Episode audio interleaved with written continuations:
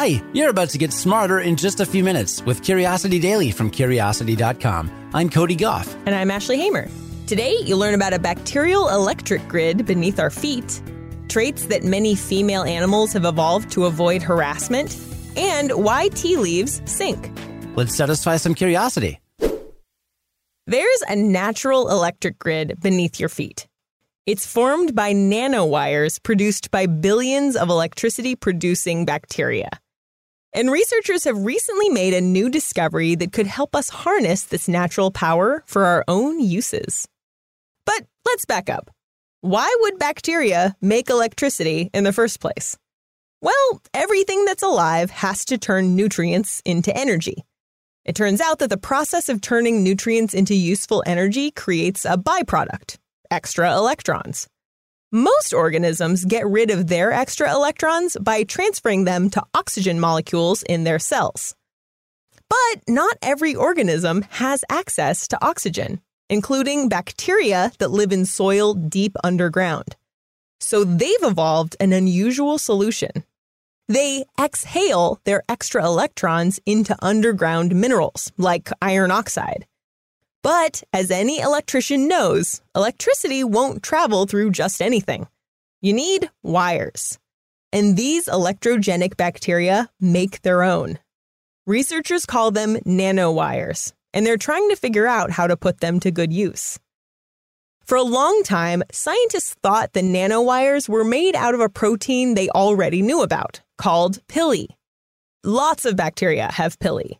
If you've ever seen a cartoon drawing of a bacterium, you've seen them. They're the little hairs that stick out of the membrane. Most bacteria use these hairs to move around and to interact with other bacteria. So it only made sense that these bacteria would use them to transfer electricity. But it turns out that's not what happens. The researchers behind the new discovery started by growing some of their own microbes in the lab. Then they used a technique called cryogenic electron microscopy to take a very, very close look at the nanowires. What they found was a big surprise. Pili aren't nanowires at all.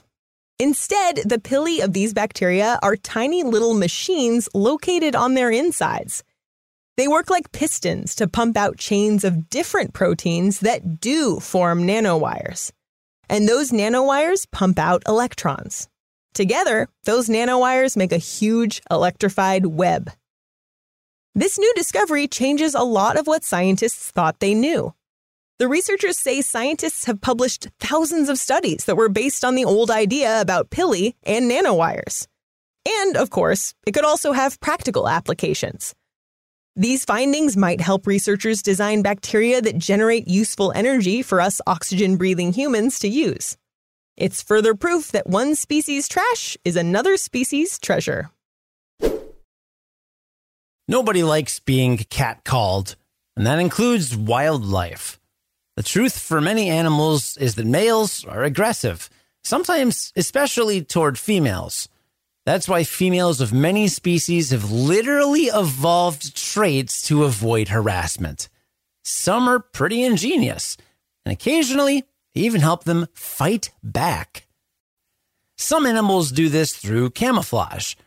One recent study found that some female hummingbirds disguise themselves as brightly colored males to avoid their aggressive strikes while feeding. In the same way, female African swallowtail butterflies dodge aggressive males just by looking like them. Yes, you heard me right. Aggressive male butterflies. But other females have more aggressive tactics. Female octopuses being harassed by males were seen picking up rocks and debris to throw at their harassers. There's power in groups, too. Females of many mammal species will often band together and synchronize their births to protect each other. Everybody needs a good wing woman. Females of more solitary species, like bears and whales, will avoid males almost completely. They'll just mate and leave. This is what biologists call the male avoidance hypothesis, and it might explain why so many species are raised by their mothers alone. Some biologists think that male aggression might also explain why many species with colorful males have drab females. Any females that actively signal their equality as mates would be the target of extra harassment. Male aggression toward females is kind of a dark side to sexual selection. Typically, sexual selection is associated with fun male traits, like big, beautiful peacock tails and TikTok-worthy mating dances. But sometimes this type of evolution leads to aggressive and intimidating behaviors geared toward the females they're trying to mate with. A 2014 study found that sexual aggression in chimpanzees results in more offspring, which helps to spread these aggressive male traits. And just like we've already covered, it's not just chimps. Sexual aggression is common in species ranging from butterflies to whales and many things in between. It turns out that sexual selection isn't just about a male's audition for a role. It's an arms race between pushy males and picky females. And when the males get aggressive, females can fight back. You know, over the years, we've gotten a lot of great questions from awesome listeners like you. And some of those questions even pop up more than once, including this classic question from 2018. A listener named Victoria wanted to know why tea leaves sink. She wrote, quote, "When hot water is poured on a tea leaf, doesn't it heat up and expand? So there should be more surface area making it float. Plus, it's diffusing out flavor and aroma into the tea, so shouldn't it be even lighter than before? But it magically sinks. Why?" Here's what we discovered. I love this question because it led me down a rabbit hole about the bizarre physics of tea leaves. This morning, Cody was probably hearing me go, "Oh my gosh, there's so much cool stuff about tea leaves." You were so into this. I was so into it. But I'm getting ahead of myself. Why do tea leaves sink? Victoria rightly pointed out that hot water makes the tea leaves expand, which increases their surface area and spreads their weight over a larger space, which should make them float. At the same time, they're leaching that tea-tastic flavor into the water, which should reduce that weight. Well, the answer is actually pretty simple. They get waterlogged. Dry tea leaves do take a while to become so full of water that they sink, though, and before that happens, they're lighter than water for the reasons Victoria mentioned, and they do float. Eventually, enough water invades all the tiny spaces in each leaf, and they become heavier than the surrounding water, which makes them sink to the bottom of the cup. God, so over time, they absorb water, get heavier, and then sink. Yeah. Okay. But now for that rabbit hole. Yeah. Cody, did you know that Albert Einstein published a paper about tea leaves? I did not know that. Did you know that? I didn't know that. But in 1926, his article entitled, quote, "The Cause of the Formation of Meanders in the Courses of Rivers and of the So-Called Bear's Law," explained the so-called tea leaf paradox, why when you stir a teacup, water rushes to the outside, but tea leaves collect in the middle. It's basically because fast-moving water on the outer edge of the mug creates a zone of high pressure, so tea leaves tend to collect in the spots where there's less pressure, like the middle. Also, last thing, I promise, there's this wild phenomenon that makes it so tea leaves can actually travel up the water being poured into the cup and end up in the kettle. Wait, what? So you're pouring the water in. The tea leaves travel up the water that's being poured into the kettle from out of the cup. How? It's a thing called the Marangoni effect, and I don't have time to explain it, but we have links to all of this in the show notes. So thanks for your question, Victoria. Let's recap the main things we learned today, starting with the fact that there's a huge electricity grid in the soil beneath your feet. It's formed by bacteria that, quote-unquote, exhale electrons into nearby soil minerals, and they do it by using nanowires, because of course they do. Scientists recently realized they were totally wrong about what those nanowires were made of, and now that they've fixed their mistake, it could lead to new developments in clean energy. Yeah, and this actually isn't the first story we've run on electrogenic bacteria. Last October, we talked about how you have electrogenic bacteria in your own gut.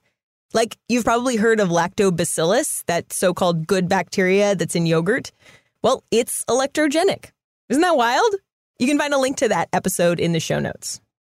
Were you around when we recorded that? Nope. Aw, Cody was on paternity leave. Well, Cody, you have electrogenic bacteria in your gut. Good to know. Good to know. And we learned when male animals get aggressive, Females have ways of fighting back.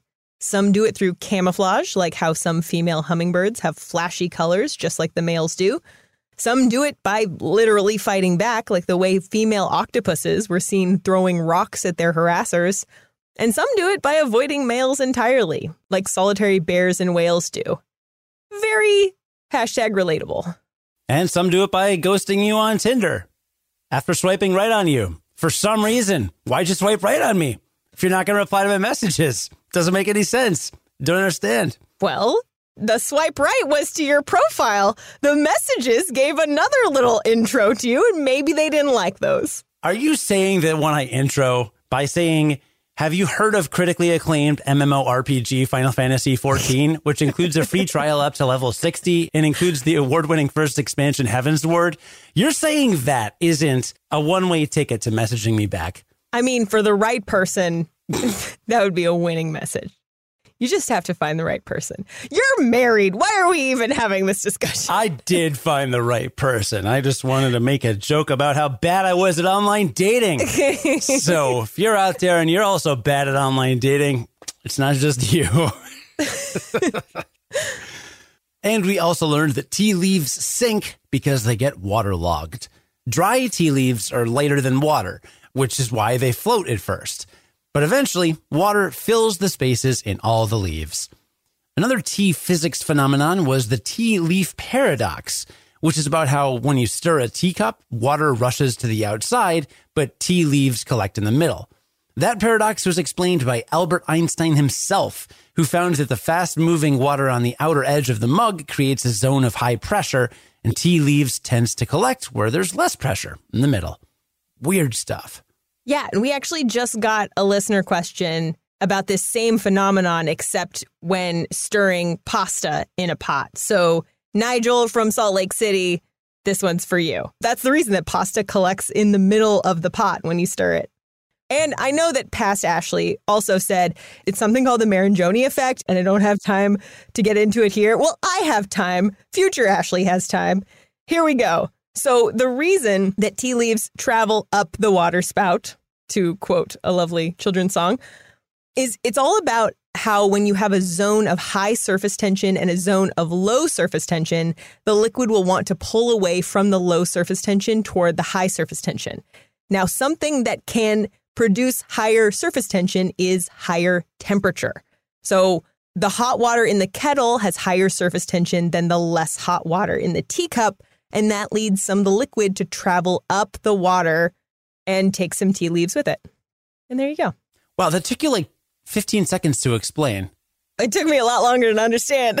Oh. I was going to say, man, we ran a tight ship back in the day. Yeah. Really couldn't. We didn't have time for anything. Well, I mean, I had already gotten into so many different rabbit holes. I understand. Past Ashley was like, people are getting bored. Let's move on.